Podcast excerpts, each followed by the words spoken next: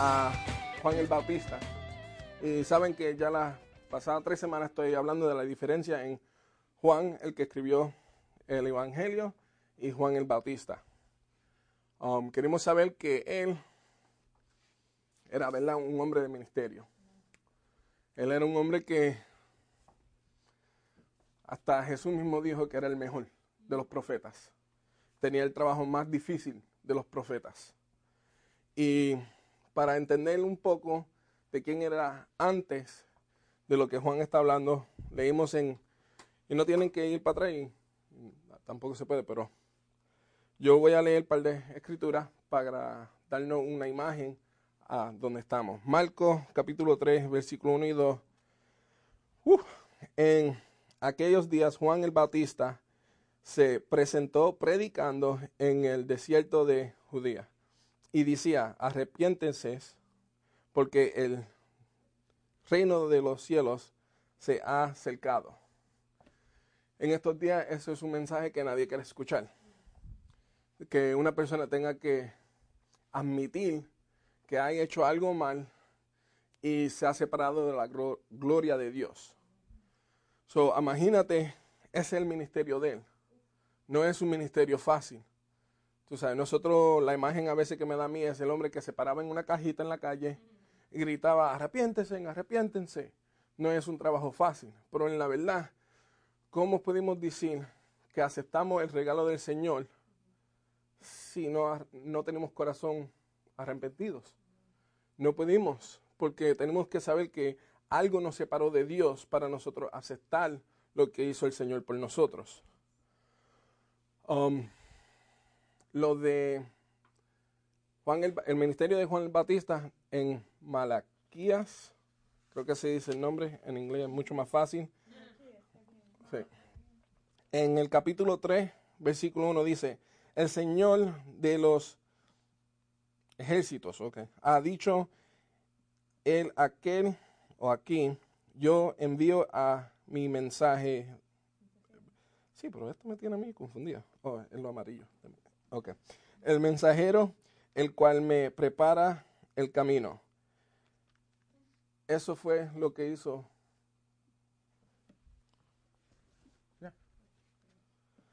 El Señor, ah, perdona. El Señor a quien ustedes buscan vendrá de manera repentina. Lo mismo que el ángel del pacto, en quien ustedes se complacen. Si ya viene el Señor de los ejércitos, lo ha dicho. En inglés la palabra no es ejército, viene siendo de la gente. Um, pero eso es quien él era, el mensajero. Él venía, la palabra es precursor de Jesús. Él vino a dejarle a la gente saber que ahí viene.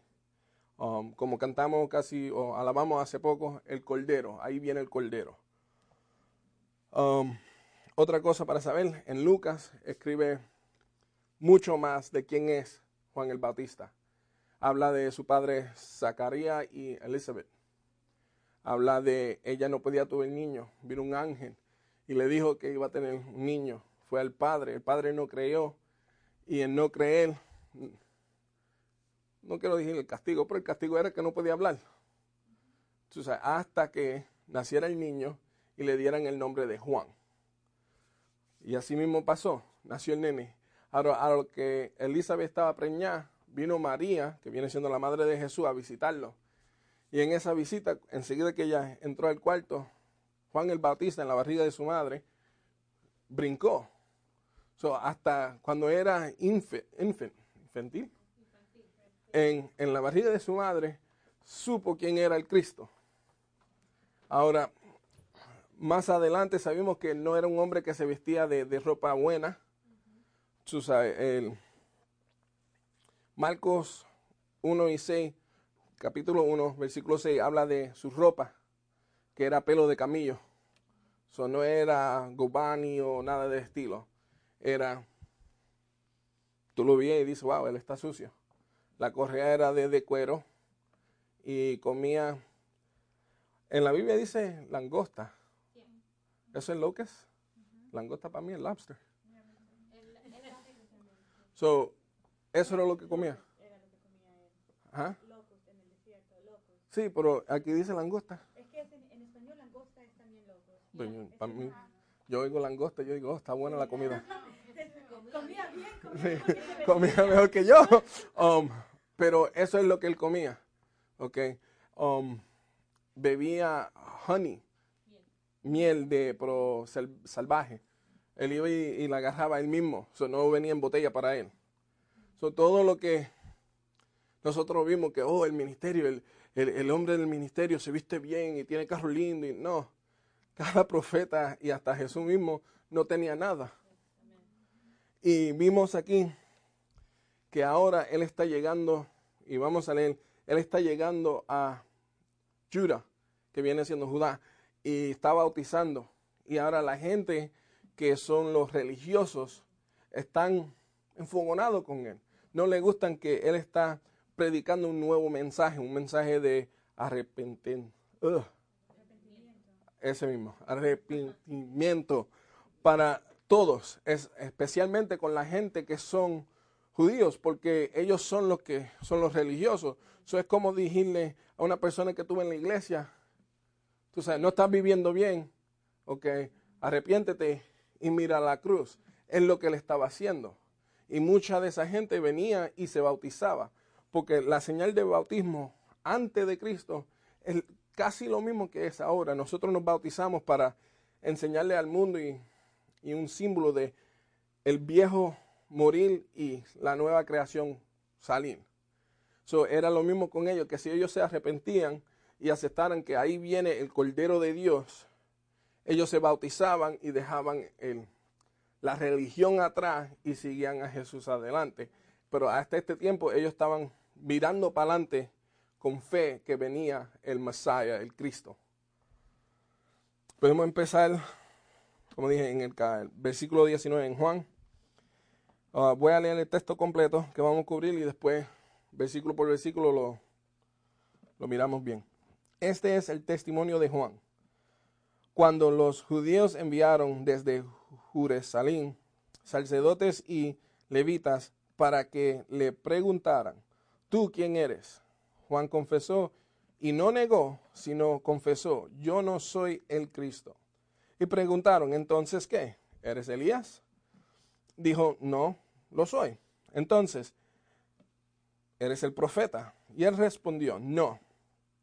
Le dijeron, ¿quién eres entonces para que demos respuesta a los que nos enviaron, que dice de ti mismo?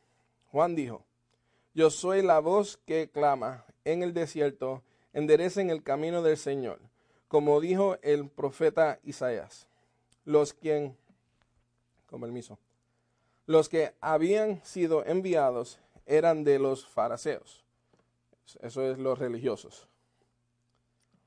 Y le preguntaron, entonces si tú no eres el Cristo, ni Elías, ni el profeta, ¿por qué bautista, bautizas?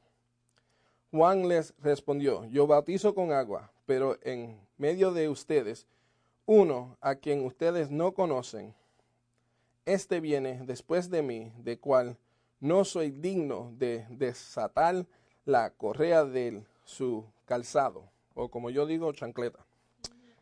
Estas cosas sucedieron en Bezabar Ra, los nombres siempre me tienen, a otro lado de Jordín, donde Juan estaba bautizando. El siguiente día Juan vio que Jesús venía hacia él y dijo, Este es el Cordero de Dios, que quita el pecado del mundo. Él es de quien yo, di, yo dije, después de mí viene un varón, el cual es antes de mí, porque era primero que yo. Yo no lo conocía, pero vine bautizando con agua para esto, para que él fuera manifestado a Israel. Juan también dio testimonio y dio, dijo, vi al Espíritu descender del cielo como paloma y permanecer sobre él. Yo no lo conocía, pero el que me envió a bautizar con agua me dijo, aquel sobre quien veas que el Espíritu desciende y que permane- permanece sobre él es el que bautiza con el Espíritu Santo. Y yo lo he visto y he dado testimonio de que este es el Hijo de Dios.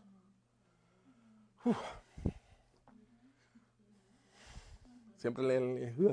Ok, so en, en versículo 19 estamos viendo que este es el testimonio de Juan. El testimonio viene siendo lo que yo vi, mi parte. Lo que tuvo que ver él acerca de lo de Jesús. Porque sabemos que en el libro de Juan, o en el Evangelio de Juan, estamos viendo la imagen de deidad en Jesús. So, esto conforma lo que Juan está hablando. Ahora, es como cualquier cosa. Algo está pasando en un sitio y la gente que son gobernadores de ese sitio quieren ir a ver qué está pasando. Y es lo que pasó, porque los religiosos eran los, los aristocrats de ese tiempo, eran los grandes, eran los que todo el mundo miraban. Y ahora algo nuevo está pasando y ellos no tienen parte en eso. So ahora quieren ir a averiguar, a ver qué es lo que pasa. Um, llegaron allí y entre ellos mismos le preguntan, pues tú tienes que ser el Cristo. Y en ser el Cristo, él dice, no, no lo soy. Porque el Cristo es la palabra por Messiah. Viene siendo, el Cristo no es el apellido de Jesús. Es el título de él. So, él es Jesús de Nazaret, pero él es Cristo porque él es el Messiah. Mesías. Y ahora, en versículo 20 dice, Juan confesó y no negó, sino que confesó, yo no soy el Cristo. En el 21 dice, y le preguntaron entonces, ¿qué eres? ¿Elías? Dijo, no, no lo soy. Elías era un profeta que cuando tú, tú lees de la vida de él, él era tremendo. Una persona que llamó fuego del cielo, una persona que no murió, que Jesús se lo llevó, o mejor dicho, Dios se lo llevó para arriba. So, ellos estaban esperándolo porque en Malachi, en el capítulo 4, creo que el versículo 5, dice, dame un segundito. Tomen en cuenta que antes de que llegue el día grande y terrible de Señor, yo le enviaré el profeta Elías. So, eso es lo que estaban esperando ellos, porque pues si él está diciendo que ahí viene el Mesías o el Mesías, tiene que ser Elías. Y él le dice, no, no lo soy. So, sabemos que hasta la misma palabra profecía que venía Elías y eso lo estaban esperando.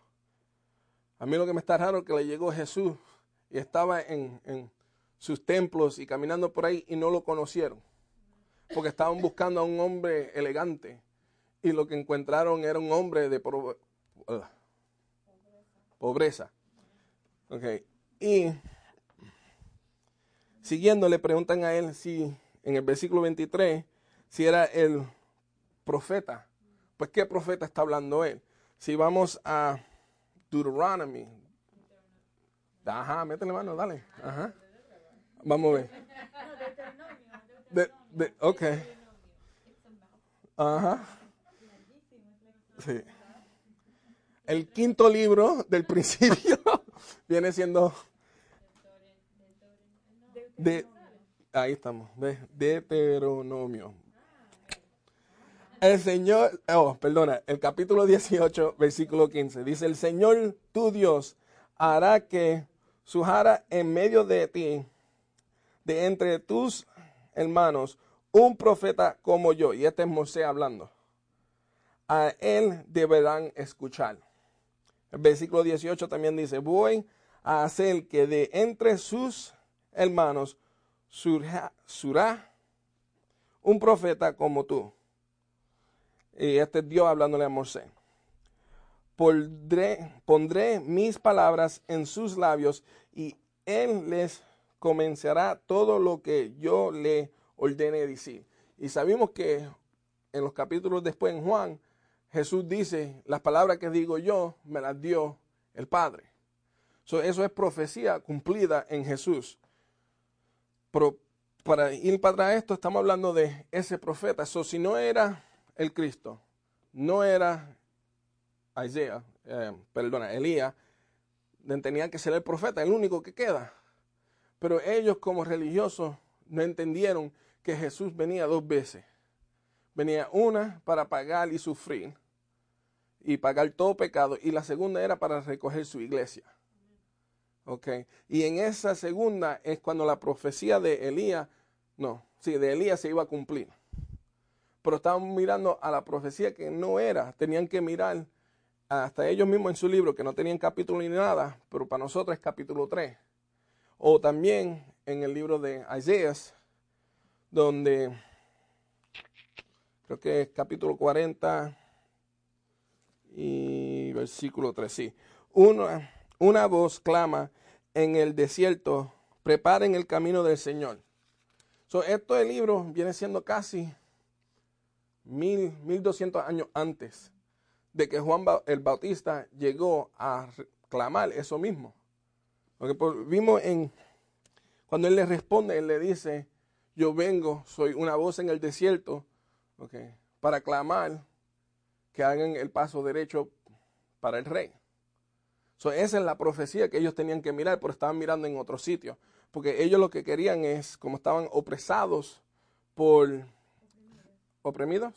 There we go. Oprimidos por romanos. Los romanos en ese tiempo, ellos querían que acabara con ellos y ellos siguieran adelante.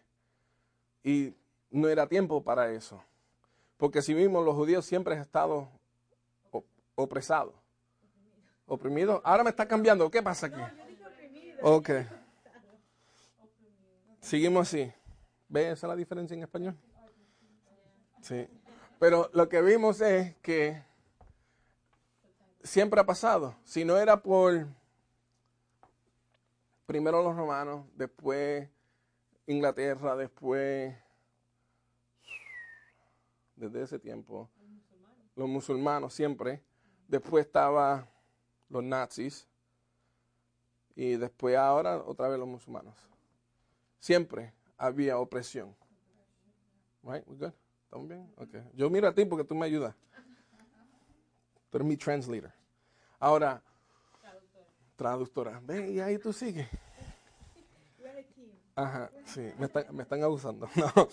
Ahora venimos a ver que eso es lo que ellos quieren. Subieron a Juan el Batista, no querían darle caso, pero tenían que preguntar porque ahora los que lo seguían a ellos, los religiosos, lo están siguiendo a él. Y ese era el mismo problema que tenían con Jesús. Y ahora en día es el mismo problema que tenemos con Jesús. No queremos seguirlo, queremos seguir nuestro camino, hacer lo que nosotros queremos y, como dijo el pastor hoy, le tiramos Jesús encima y después pudimos seguir. En debe de nosotros cambiar nuestra vida y seguir el camino que ha escogido por nosotros es lo mismo que pasa en este tiempo. esto no es nuevo. Ahora, para seguir entendiendo lo que él está hablando, vamos a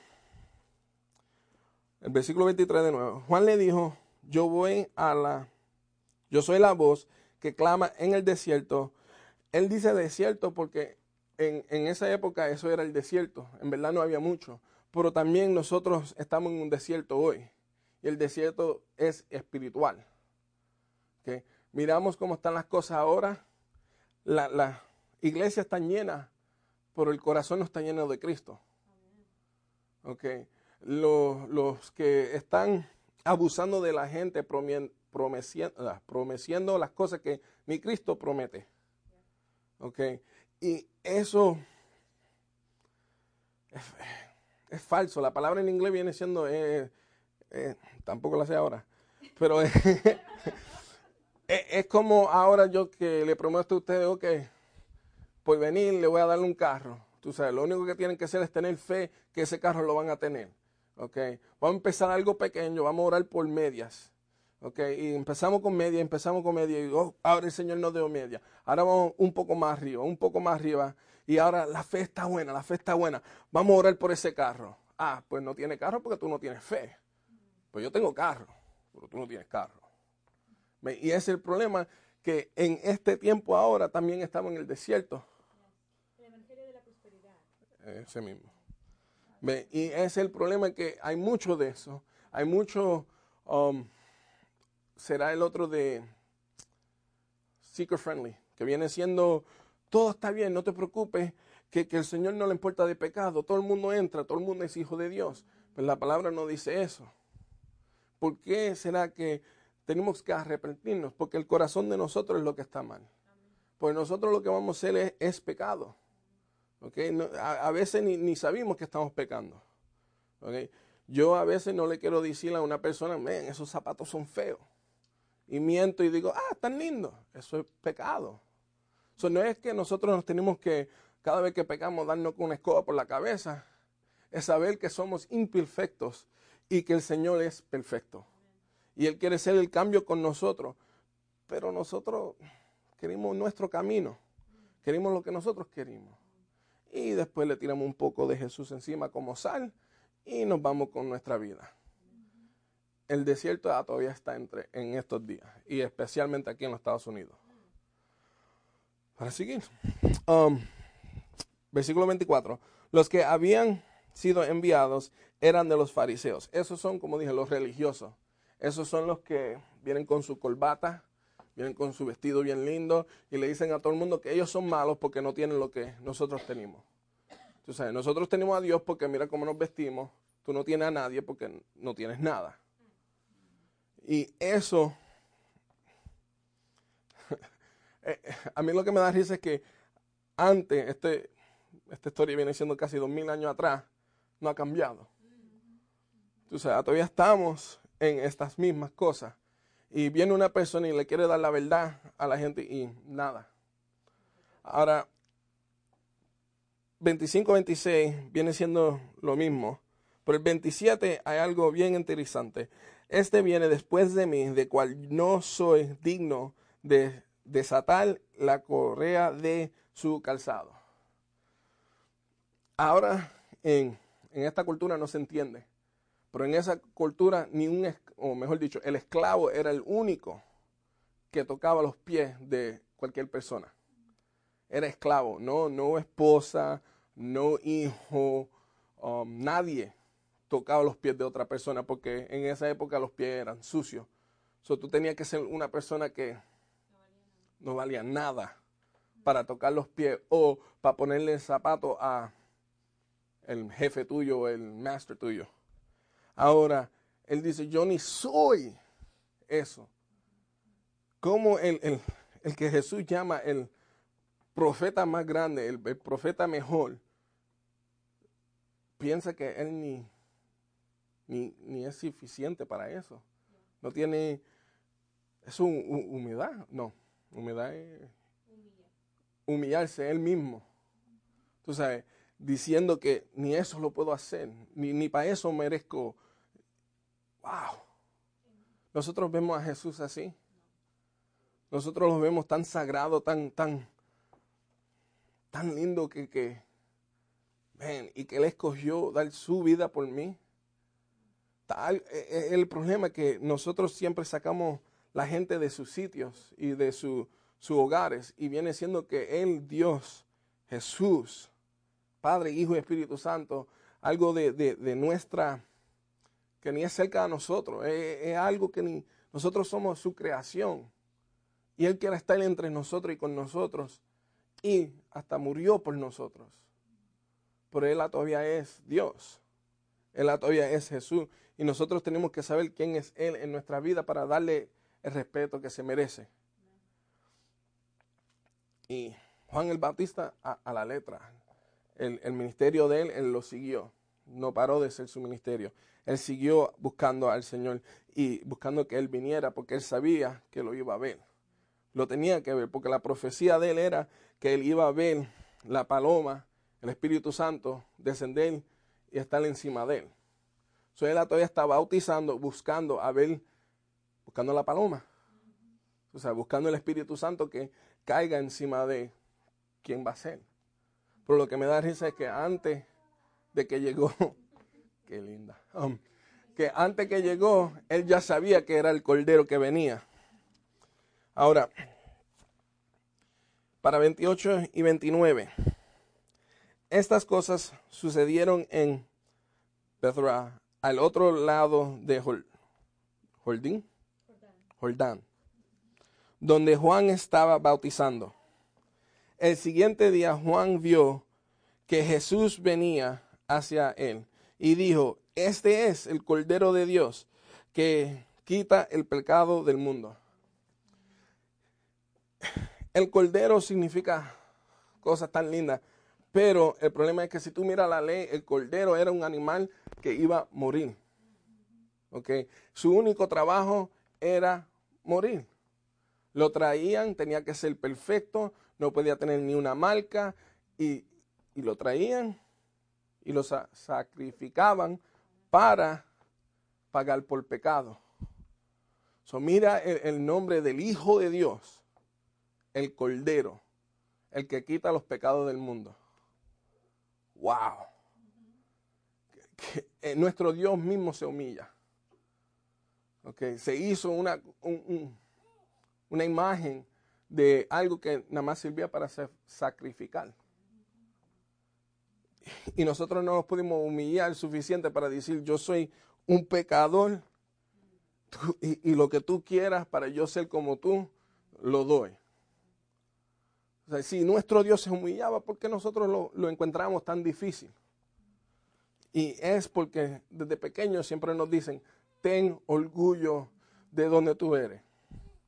Yo te digo, siendo un puertorriqueño, oh my God, ok, con bandera en mi carro, encima de mi carro, iba a, las parandas con banderas por todo el sitio, mi camisa, la gorra, todo, la bandera puertorriqueña, por todo el sitio. Y desde pequeño, oh, tengo orgullo, no deje que la gente diga nada mal de ti, no deje que esto, no deje que lo otro, tienes que pararte con un hombre. So, desde pequeño me está enseñando no ser humilde, pero ser orgulloso. Tú sabes. Y, lo ha visto mucho en la raza latina. Porque mira el fútbol. ¿Ok? Cuando estaba jugando um, Argentina, oh my goodness, y que se fue, qué bueno. Um, Tú quieres ver gente orgullosa, puedes ir hasta South America y ver cómo ellos son con el fútbol. Cruza a Brasil, lo mismo subes para arriba todo South America, es lo mismo. Llegar a México es lo mismo. El orgullo latino es algo que, man, eh, está ahí. Sí, y, es que no enseñan eso. Y está bien ser una persona que, orgullo no es la palabra que quiero usar, pero que te sientas bien de dónde eres. Tú sabes, mi isla es bonita, ¿ok? Em, el crimen está malo, pero la isla es bonita. Um, tú sabes, hay cosas bien lindas. De, y yo puedo sentirme, wow, gracias Señor, que en Puerto Rico me diste vida. Pero yo no soy de la raza puertorriqueña nada más. Yo soy de la raza de los humanos. Somos una raza. Y entre nosotros nos separamos. Sabes, eso tenemos que dejar ese orgullo desde aquí y unirlo no solamente a la raza de la humanidad, pero también es como una raza ser el hijo de Dios o la hija de Dios. Y él dice que cuando nosotros demos nuestra vida, como leemos en el capítulo antes, o no el capítulo antes, pero un par de versículos antes, que Él nos adoptó a su familia. Somos de Él. Si damos nuestra vida a lo que Él quiera. Eso tenemos que nosotros humillarnos, dejar nuestras porquerías atrás y seguirlo a Él. Y lo más que Él odia es el orgullo. La palabra misma lo dice en, creo que era 17 diferentes sitios, que él odia el orgullo.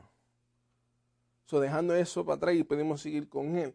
Ahora, nosotros tenemos que ver, ok, si él lo hizo, nosotros también podemos hacerlo. Si él lo hizo por nosotros, porque imagínate, eh, qué orgullo hay en montarte en una cruz. Qué orgullo hay dejar que la gente te escupa, que te den, que, que te maltraten.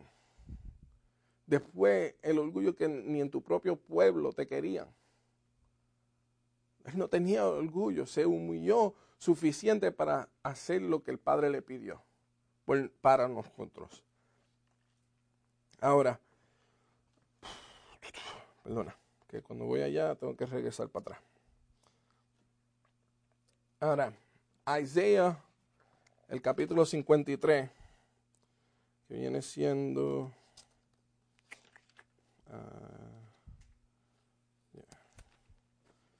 53 dice, se verá angustiado y... oh, angusta- eh, otra vez. angustiado, Angustiado y afi- afligido, está buena. Ni lo estás viendo ni lo sabes. Pero jamás emitaría una... Dilo, dilo duro, está bien. Dale. Esto me ayuda. Tú tienes que entender. Yo de- del español aprendí inglés y se me olvidó español y ahora estoy tratando de reaprenderlo. Um, esto me ayuda y así cuando terminamos el libro de Juan ya yo voy a ser fluent. Um, ok. Amarás emitiría una que ella será llevado al matadero como un cordero y como oveja delante de sus tranquil oh my goodness yo leí esto esta mañana y ahora no lo puedo leer tras te lo traigo porque ni ahora no lo puedo trasquiladores, trasquiladores. Ve, ve, por eso es que tiene que traer la tuya, para que me ayude.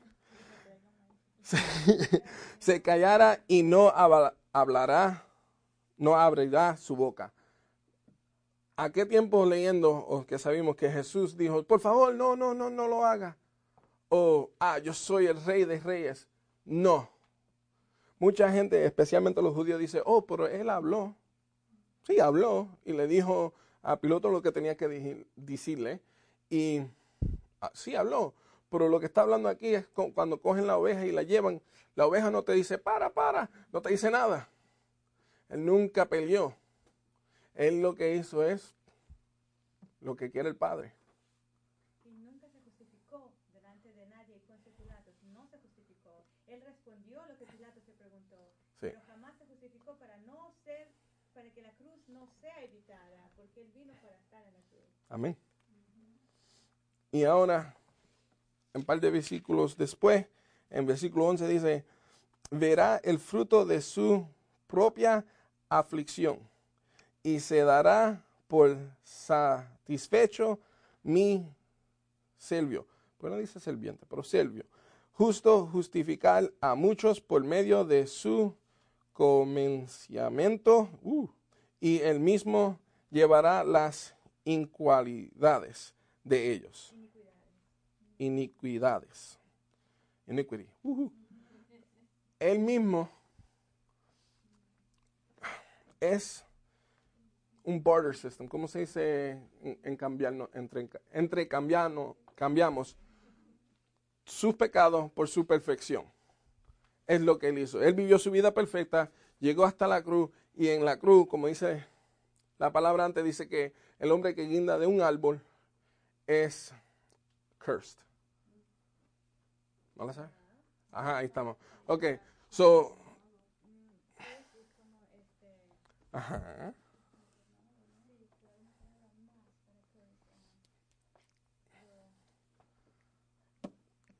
La, la, la buscamos ahorita, pero él hizo su cambio ahí mismo. Él cogió el pecado del mundo y la cambió por nuestro, o mejor dicho, él cogió el pecado y nos dio a nosotros que Maldecido. Ok. Y él lo que hizo es, ok, aquí lo tengo, la perfección. Él no, no te la va a forzar, él no te la va a tirar encima. Él lo que hizo es, yo cogí tus pecados, están todos pagados. Ahora, si tú quieres, agarra mi perfección y ahí cuando tú estés parado a frente del juez, a frente de Dios, serás perfecto si lo cogiste. Si no, te quedaste en tú misma. Y no hay nadie que se pueda parar a la frente del Padre y ser justificado por ellos mismos. Ahora, ve, y esto es en, cosas tan pequeñas, mirando la escritura, estamos cubriendo ni, ni 15 versículos. Y vimos en todo el libro, en el Evangelio de Juan, la, la plan del Señor. Eh, es lo que Él ya puso por nosotros, porque la profecía viene siendo años y años atrás, explicando todo lo que iba a pasar cuando Jesús estaba, para que esa misma gente, los religiosos, lo vieran y dijeran, este es el Cristo. Pero no. Y nosotros podemos ir y hablar con nuestra familia y nuestros vecinos y les podemos decir, men, Jesús lo hizo, lo pagó, está ahí. Y con todo eso te miran como si eres loco o loca. Pero, seguimos. Me, gusta esto porque me ayuda. Ah, ahora, 30 y 32 viene siendo, Él es de quien yo dije, después de mí venía un varón, el cual es antes de mí, porque era primero que yo. Cuando leíamos en, Lucas, leímos también que Él nació seis meses después de Jesús. Oh, perdona. Antes de Jesús. So, él naciendo primero, ¿cómo es que él dice que él es después? Y lo cubrimos, pero lo digo otra vez un poquito, es que sabemos nosotros que Jesús estaba antes. Y como dicen en el capítulo 1, versículo 1 y 2, que él es, Jesús estaba desde la creación. So, por eso Juan el Bautista, que nació primero, puede decir que Él es antes que yo. Sabemos que Dios es el principio y no tiene fin, pero es el principio y el fin. Okay. Y siendo eso, Él puede decir eso, porque yo nací primero que mi esposa, yo nunca puedo decir que ella antes que yo. No lo es. Para él poder decir esto de Jesús, él tiene que saber una cosa y es una de las cosas que mucha gente tiene problema con. Jesús es Dios. El capítulo 1, el versículo 1, el versículo 14 nos deja saber que nadie puede negar que Jesús es Dios. Ahora, no lo voy a leer, pero si quieren ahorita buscarlo en Marcos capítulo 1, versículo 10 y 11, Marco habla de cuando Jesús estaba en el agua y después subió, que en forma de paloma vino el Espíritu Santo y estaba encima de él. Y en Juan el Bautista ve eso. Ahí se cumplió lo que estamos hablando aquí, pero también lo que hablaba en Isaías 42.1 y 62.1. Porque que él iba a verlo con sus ojos. Y es lo que se, él dice en el 32, ya, en 32, Juan también dio testimonio y dijo, vi al Espíritu Santo descender del cielo como paloma y permanecer sobre él. Ahora en 33, yo no lo conocía porque en verdad él nunca lo vio desde ni cuando nació hasta este tiempo. No hay ninguna escritura o nadie que pueda decir, sí, se conocieron, esto era un, plan que ellos tenían, él venía a decir, eh, este es, nada de eso. La única vez que se sintieron es cuando los dos estaban en, en la barriga de su madre. No me gusta la palabra que la que leo. Anyway, so yo digo palabras, yo ahorita hablamos, pero la sé y no la quiero decir. Pero cuando están en la barriga de su madre, no, no se vieron, pero se sintieron. Porque eh, leímos en Lucas que el bebé brincó. Hasta la madre vino el Espíritu Santo y le puso palabras en la boca y dijo, wow, tú eres la mujer más bendecida de todas las mujeres, porque en tu barriga está el Cristo. ella tampoco lo vio, no sabía nada y lo sintió. Y así es que trabaja el Espíritu Santo. Nosotros creemos que yo, yo aquí soy mejor que cualquier persona porque yo creo. No, Dios mismo hace el trabajo en nuestros corazones.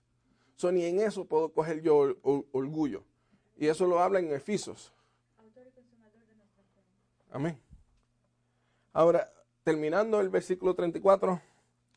Y yo lo he visto y he dado testimonio de que este es el Hijo de Dios.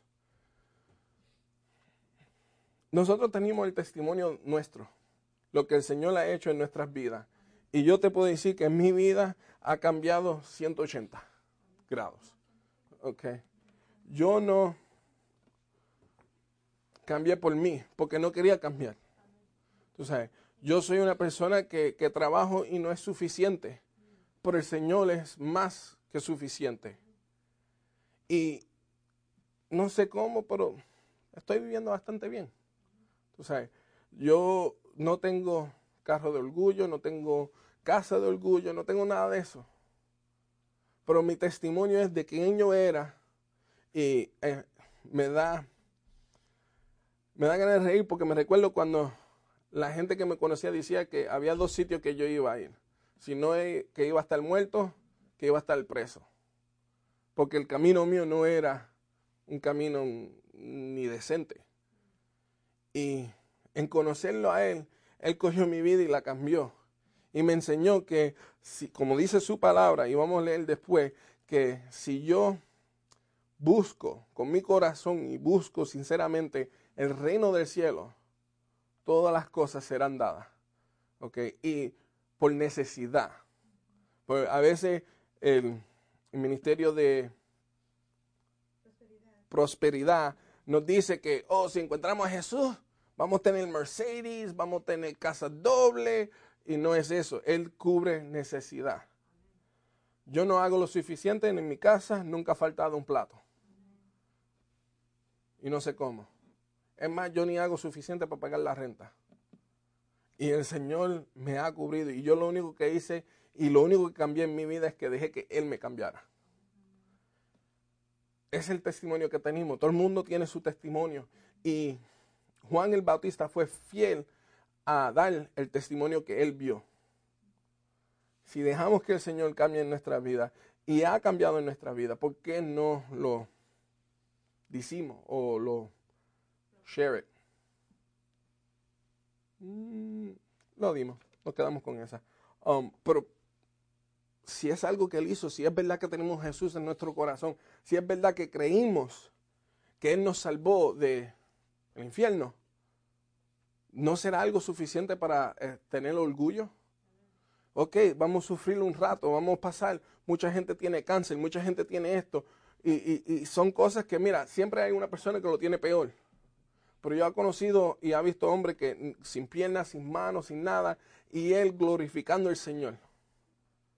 Si tenemos testimonio, hablamos, buscamos, entre nosotros nos pedimos uno al otro. Al, ¿eh? Alientar. Ok, alientar. So, desde hoy adelante, miren a la vida de Juan el Batista. Él nunca paró. Él siguió.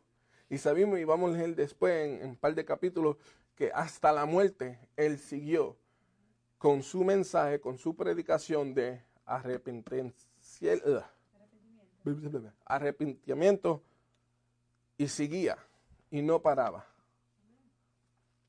Oramos, alabamos y terminamos domingo. Padre, te damos gracias a que otra vez yo no me desmayé, pude seguir con tu palabra y um, Señor que la aquí mismo la tengo, Padre, que el mundo ha tratado de sacarla de nuestro país, de nuestros corazones, y tú sigues manteniéndola para nosotros, Padre. Eso te damos gracias. Pedimos, Señor, que cualquier cosa que, que no ha hablado en el corazón, Padre, que nosotros sigamos adelante y enseñando que tú sí no has cambiado. Que tenemos el único orgullo será por ti, Señor. La única cosa que nosotros podemos decir, wow, Señor, es que tú escogiste cambiar con nosotros nuestros pecados. Y te damos gracias por todo lo que ha hecho. Señor, bendice esta semana por nosotros. Bendice nuestros pasos y sea la luz de nuestros pies. En el nombre de Jesús pedimos todo esto.